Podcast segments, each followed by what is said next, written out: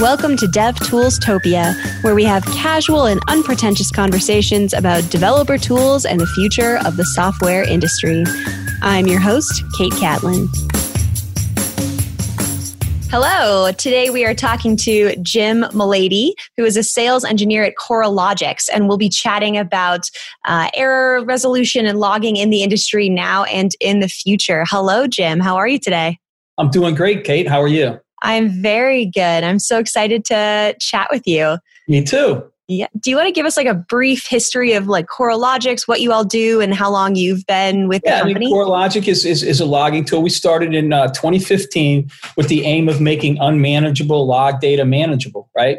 Uh, basically, what we've done is it works in conjunction with an ELK stack, and on the back, you know, on the back end is the ELK stack, and on the front end, we apply uh, machine learning logics to making logging easier to understand and quicker to you know diagnose your problems that, that arise today Amazing. And how how did you end up at this company? Or have you worked in error resolution before, or like so, what drew you to this product? Interesting. You know, so you know, as, as, as, we talked about my gray hair before, you know, so I kind of go back. I, have got a mainframe background to, to begin with, so uh, you, you learn something about you know things back then, fixing things and change management and stuff like that. And I went to a company and I, and I did things with systems management, Tivoli Systems, HP OpenView and I learned managing, you know, exchange servers and, and things like that. So monitoring, systems monitoring was kind of always in my blood. Uh, and then basically, you know, I got to Coralogix via learning how to do, you know, logging and things like, hey, what's, you know, what's normal, what's not normal? You know, and when you think about logging, most of the time, most people think of logging and, uh, you know, it's like that afterthought thing. It's like the post-mortem type of scenario. Yeah. What really, what you really want to do is, is, is start to think about, you know, like, how can I utilize it to my best advantage, right? Think of it, you know, let's look at it this way, right? So logging is, you know, the like, eh, you're going down the street and a car crashes and hits the tree, right? Say, okay, well, all right, we know that a car crashed, but you know, do I know that, hey, was the steering wheel working? Was he able to turn left or right? Did the brakes fall out and things like that? Mm. Those are the hmm. little things that logging tells you before it hits the tree. Once you hit the tree, everybody knows you hit the tree. Yay, crash, hit the tree but what was going on before it? And so that's where Coralogix comes across, and that's where logging as a whole says, hey, here are the little things ahead of time. Let me like another type of an example is kind of like, you know, you know, when an application dies, it normally doesn't leave a suicide note. It said, hey, I died because I ran out of threads in the pool. You know, mm. it's just kind of like, hey, I killed myself, right? And it's gone. Mm. So what you've got to do is, you know, piece the parts together, right? What you know, if you look at the logs, it probably tells you, listen, I was dying along the way, but you never paid attention. I told you three times that I was running out of stuff, and the metrics said it was bad. And I put this in the log, but nobody was paying attention to it. So mm. that's what you kind of want to do is like, yes, there's a lot of, you know, the, the APMs out there that are really good, and logging gets kind of pushed to the back side. But if you utilize logging correctly, you can actually really take advantage and, and be much more proactive, especially when you start to think about using machine learning and seeing like anomalies. Hey, how do things write to and from logs on a consistent basis, right? You may do something like happens like one, two, three, one, two, three, but then one time it goes one, three, two, one, three, two, and then back to one, two, three, one, two, three. It's like that's something to give you a heads up. Hey, you know what? You wrote kind of, you, you know you wrote to the log differently this time. Maybe it's something you should look at and see what was different. You know what I mean? So maybe you you know you wow. open up a stream, you get a stream ID, you close the stream ID, right? And so you do that right? And all of a sudden you open a stream ID, you close a stream ID, you get a stream ID. That's indicative that something probably went wrong. So maybe you should be, you know, more aware of it, right? Those type of things. Gotcha. So it sounds like you're saying, like, if we were going to go historical up to today, you're saying that, like, logging has changed in the sense of before we only looked at it after the crash. And now it sounds like we're using a lot more machine learning to look at it before the crash. Like, we're trying to detect that we're going to crash before it happens. Exactly. It's like, yeah. You know, yeah, I mean, think of it as from the standpoint of, well, you don't want to hit that tree in the car so yeah. if the if the engine light comes on or the brake light comes on, you might want to pull over. You know, you never go any faster. You know what I mean? Oh, you know, brake light's on. Okay, I don't have any brakes, so let me go faster so I can get home and I can fix it. That's just not a logical thing, right? right. So when something comes up and says, "Hey, there's something going on here," pay attention. So what you can do is create smart alerts, right? The challenging with, with alerts and things that, is that most people create alerts and they become just noise. You know what I mean? Mm, It's yeah. kind of think of it, kind of think about it. Well, we're all rack- we're all locked up in the you know in the pandemic and everything now. But when we're in the office on Monday morning, everybody would come in and have a conversation and talk for a little while for you know like you know like maybe a half an hour at nine o'clock. And at nine thirty, everybody jumps on email. Well, you had these static thresholds that came out and said, "Hey, the email server was at ninety nine percent CPU, memory was doing this." And they would then they would send alerts to everybody, and everybody go, "Yeah, yeah, that happens every Monday because everybody's Right. just jumping on email."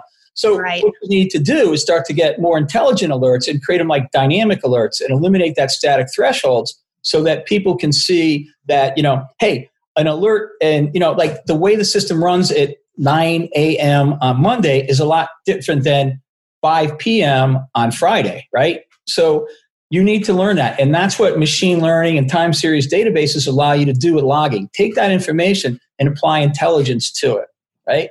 Yeah, yeah, that's that was one of my first lessons learned at CircleCI. I started jumping on uh, UX calls pretty immediately, and the first thing people said was, "Look at my Gmail." And the Gmail was just full of CircleCI alerts, and it was like fail job, fail job, fail job. But they were like, "This means nothing. That's just a flaky test. We can't fix it because it's end to end. It's like a cross project. So we just always get a notification for this, and therefore the emails mean nothing." So, so you're kind of talking about two different things. It's like it's like detect a problem before it happens and only notify me if it's a real problem. Exactly. But you're, you're using machine learning for both. Yeah, I mean, machine learning. Let's let's look at logging as a whole, right? I mean, Yeah. you go back to you know even even today, right? I mean, the challenge that you have nowadays is you have so much centralized logging. Everybody realizes that you need logging, so now we have centralized logging, and now we just have a whole bunch of data. So how do I navigate my application in a sea of data? Right? It's basically there you are sitting in your application, you're on your boat, it's an and you're flying through the data. How do I know what's going on? Right? And those are the Right. things that, that you have to pull out of logging one of the challenges that you have, you know, so it was always when something happened, what did the engineer say? The engineer would say, Hey, just send me all the logs, right? And so you had to get the logs. And then they looked at it from a post-mortem standpoint. But what was the challenge? What's the challenge in that? Is basically, hey, I've got all these logs and something happened, but I don't know where to start looking. That's what Right. machine learning and that intelligence can do for you. Basically, when you look at some, you know, other, you know, other type of, you know, logging solutions and, and things like that, and even any any logging solution, you get a problem and says, hey, you know, uh, the e-commerce system went down. Okay, great. I'll get the logs.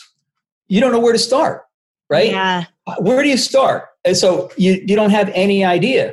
So with machine learning and anomaly detections and things like that, it gives you the ability to say, hey, here's the part where you should start looking, right? Give you a hint say, we saw these things happen around 8.15, 8.30, and then something happened at 9 o'clock. So it's a beginning start, right? So basically, utilizing things like templates and things like that gives you a nice, easy way to figure out where do I start to look? you know there's there's many tools out there that are super fast okay there's super fast logging tools that i can bring your results back very quickly Mm. but those results i mean if i don't know what i'm looking for it's like going down the going down the street driving Yeah. 100 miles an hour i just end up lost a, a lot faster than i normally would right Yeah. yeah so so something along that line go ahead i'm sorry Huh. Question That's interesting. Uh, no, I was just thinking, like, so that's so that's what your product is doing. Are we seeing more of application of machine learning on logging across the entire industry? Like, it, is that a growing trend? yeah you start to little bits and pieces of it as it as it moves across. Some you know some Yeah. machine learning some just hey not so much machine learning but hey we've seen this log 25 times. More like just Mhm. telling you something like that. Not more of a machine learning thing where like machine learning from like an anomaly detection. As i said before things happen in a previous order. You know what i mean? One two three Yeah. one, two, three and then it changes. And then what you need to do is when that happens basically say hey these are the things that we saw that we never saw between that one minute when they changed giving you information like that. But other loggings out there, you know, they're all tar- starting to, you know, adapt a, mach- a machine learning type of concept, right? yeah. And so how do you apply it? Where do you apply it, right? So those are the things that you got to figure out. So we apply it in a couple of different ways at Coralogix. One of them being is I will take, uh, you know, logs. Like, so maybe you've got 80,000 log lines coming into the system. You got a whole bunch of, a lot of times, 79,000 of them are all exactly the same. So Yeah. what we do is we create a template and we just bring in the variables, right? We extract the variables from that. So then I just give you one particular log line that represents 79,000 log lines. So mm-hmm. very simple to go, hey, okay, so now I've looked at 79,000. I don't have to look at those anymore.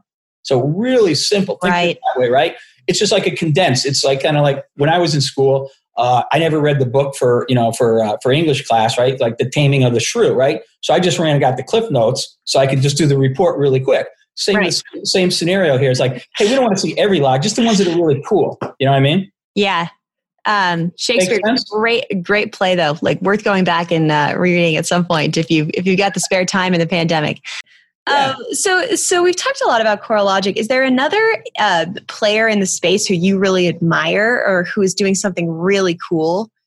Well, you know, it's like there's there's a lot that that come into places like you know look at it from the observability thing standpoints, right? You know, yeah. there's, there's Splunk out there, and they're like the you know the 900 pound gorilla in there that you know people like you know they do things they can do they do more than just you know, you know more than just they do mostly security and that's and like and like other you know logging and stuff is kind of like a second thought. Sumo Logic is is very good. Uh, they they they they do good stuff. Uh, a Scalyr is a fast. What, what does Sumo Logic do? Sumo Logic does the same scenario, logging and things like that, and they have very good and they and they're very detailed in their in their like say their um, a query language and things like that, right?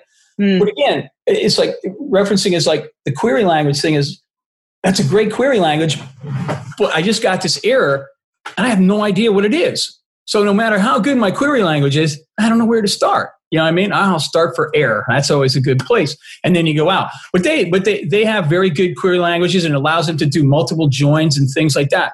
So depending upon and again, a lot of things in logging comes down to hey, what does your developer put in the logs, right? Right. So if you put good information in the logs, okay, and you know your logs, you're going to be able to get good stuff out of it, right? So you know, and in that case, you know, say Sumo Logic can do joins and things like that. They can go pretty deep in, in, into that information and get some more value out of it. You know, those type of things. What do you want to do out of it? So you want to get value out of it. I mean, there's always value in your logs, but again, it comes down to like how intelligent do you put your stuff? You know, how intelligent results do you put in the logs? Right? You know, right. there's a, is there as you could say transaction failed.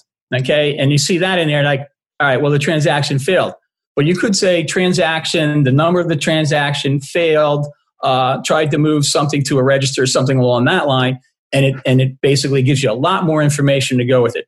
So so you have to be that happy medium of the road between uh, like human readable and machine readable, right? Because yeah. you're probably going to look at it both ways. JSON formatting in logs, which which you know pretty much everybody's standardizing in these days, uh, is it makes it very easy for machine you know machines to read it, which is great. So now you can start to, you know, um, create, uh, you know, better queries wrapped around what it is. But again, coming back to, hey, I don't know what I'm looking for. Hence the reason why machine learning in any logging solution, not just say my or anything, but any logging solution can start you off. It's always good to know where to start, right? Yeah. It's kind of like, it's kind of like if I'm going to build a house, right? Um, you know, and they just give me tools and wood and stuff like that. And they said, Jim, here you go. I'm like, okay, well, I'm gonna have to really kind of study. But at least if they gave me like a building plan and some blueprints, I go, oh, okay, now I kind of get what they want me to do with it. So those are the things that you want to kind of do. You know, so makes yeah. sense. Yeah, and I. I confusing you there? no, no, it all makes a lot of sense. I remember um, when I first started as a developer, um, I got trained up in Android, and one of the first things they had us do before they really trusted us to make any features was, "Hey, we've got these errors. Why don't you read through the logs and try and figure out what happened?" And it, it's so tough as a you know a junior developer who has no idea what any of this means to try and track down an error in this you know seemingly letter soup that like doesn't mean a whole lot at that point so yeah that's it sounds like you've got a, that's that's that's it kate right there that's that's one of the biggest things about why logs have to be easy to read and yeah. have have more intelligence wrapped around them because most of the time it's not going to be that you know that 15 year developer that wrote that code that looks at it it's going right. to be that individual that junior person the new kid on the block and you never want to say that to them like you know, because you know you say, hey, you know, you're interested in our logging, so you can hire, you can put the junior reps on, it. you can put the junior engineers into this, and look, we make it that easy. and the guy goes, wait a minute, I'm looking at logs, so I'm a junior engineer, and then you, you kind of lose it right from the get go. But, right, but, got it. But the reality of it is, is that's usually who's going to be looking at the logs. So you've got to make it easy to, you know, to get to and start. Because hey, that's also think of it from the standpoint of that individual's career. He starts to he starts to learn he starts to see how easy and simple it is and that helps him you know lay a foundation for him. He's going to say you know what? I'm going to create logs that are better smarter and it can help the next person down the down the line right. faster and quicker because hey the, the faster you get a junior engineer to actually creating more productivity and, and, and more applications and stuff that's good for everybody involved and so yeah. getting them started, learning to create good logging is, is the first step in the process. At least I believe so. Yeah, no, I, th- I think that's a really good point. And I'm, I'm having the reflection that, um, you know, a gal friend and I chatted a couple years ago, um, and she was pretty new to software development, had gone through one of the boot camps. Um, and she was saying, you know the the hardest part about becoming a developer is the developer tools. Like i get the coding i could write an if then statement like that's all something that i can work with. But you know working with let's say jenkins or the other million tools they throw at you that nobody taught you in code school or in a university it's really hard to on ramp with that and succeed uh, and not just be like i don't understand anything that's going on. So I'm, I'm having the reflection that you know a really good logging tool could help with that um, it, quite it really, a lot and retain more new folks in the industry. It does. I mean, basically, you know, how fast? I mean, hey, so I mean, I went to Catholic school and you know I was left-handed, so I was beaten a lot and everything like that. Oh no! I was on the wrong side of God from the nun standpoint, everything, you know. but um, you can edit it out. but the you know the reality of it is, let's face it, you don't want to you know when you make a mistake when you're coding, you don't want it to sit out there forever, right? Right. So yeah. if you got a good logging product and you're a junior guy, you can fix that real quick before everybody in the company goes, look at look at Jim really coded this stupid. Look at this and else. It goes nowhere, right? And it keeps it, it keeps just blowing up right here. He, yeah. He wasn't even paying attention. So a good logging solution like can can, can get you out of that trouble real fast. You know what I mean? So the stigma of I hate that that's a stigma, you know? Right, exactly. Wow. You know, because you know, engineers are so tough on you and it's like, yeah, yeah, he just, right. he's just stupid, he doesn't know, you know what I mean? It's like, yeah, that's kind of brutal. So yeah, so a good logging tool can help you, you know, get out, say, hey, save some face, right? Yeah. Getting the application running again, it saves your face like, oh my God, that's what I did right there. Let me fix it real quick. You know, instead of like, not being able to find it, not figuring out the right query command, or not, you know, an anomaly can help you, a tag can help you, and things like that. All right. of a sudden, you know, you, you've been relieved from this from this battle. You know what I mean? Yeah, and I wonder if it even. I mean, maybe we're getting too. I don't know. Um, dreamy here, but I wonder if it could even be a part of reducing that from being a stigma overall. Because we've seen that on CircleCI too, right? Like developers say, like, I can't push up a red build, I can't push up a red build. But like if that's a stigma at your organization, that's terrible and it like holds everybody back because the organizations that use CircleCI best are are pushing up tests in order to find out if they need to fix something. It's exactly. not an adversary it's not a stigma it's it's like a partner like oh little nudge in the right direction got to fix this test okay i got it uh, and so i wonder if really good logging could be a part of like destigmatizing that in the future if it becomes so easy that like you know an error log is your friend as opposed to an adversary I mean, it really is i mean if you think about it i mean so basically you know nowadays like with i mean and, and you know it at circle ci uh, basically, you know, you push new code out all the time in order to stay competitive. So you're constantly yeah putting out new versions and things like that. And you know, and so how quickly can I find out whether or not this is good? So that's where like things like tagging, so you're doing version release management, right? So that's much better. I mean, you start to think like most of the time and, and back to, you know, how do you look at how do you look at logs? And, and, and back from your days, you know, it was by date, time, and severity. Mm-hmm. You know what I mean?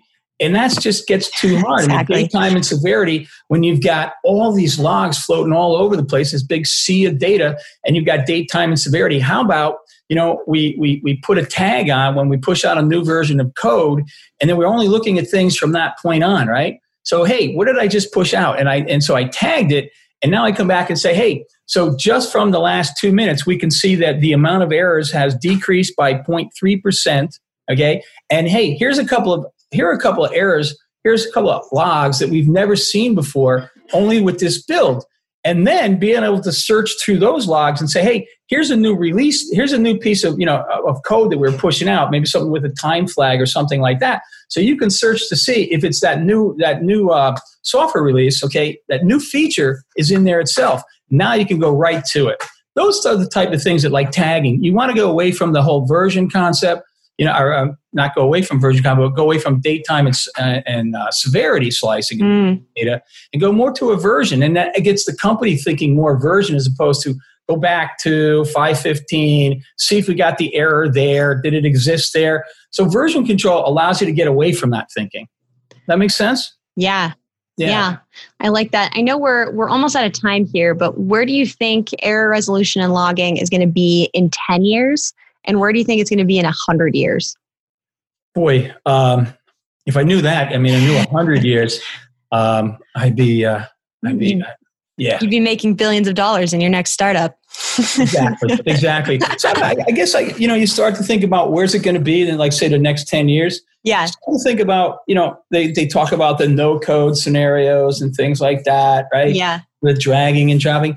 I guess you have to start to think like how how online and interactive can you make your logging and stuff like that. So you know maybe part of the coding itself is is real time type of hey, running it, you know, seeing what's going on at the same time. Um, you know, it's just like I'm going to see. I'd have to say that we're going to see much more from the standpoint of machine learning, but more so from the artificial intelligence standpoint, right? Machine learning, one thing, but the artificial intelligence from the standpoint of, hey, we've seen this happen many times, and you know, we know we're going to have to add some more th- threads to the thread pool. Okay, maybe we're going to have to spin up another uh, another machine here because of the load on the web servers. We can see that coming in. So I think artificial intelligence over time is going to play much more role of resolving issues on the fly so those junior developers can just keep on coding and not run into trouble. yeah. I love it. Yeah. I I think that's awesome and I'm I'm hopeful for that future. Um, so, so a whole bunch of kids getting out of college right now. yeah, right. oh man, yeah? especially right now. But yeah, exactly. Jim, thank you again. It was such a pleasure of a conversation. Great. I thank you very much. Appreciate it. Enjoy. Be safe.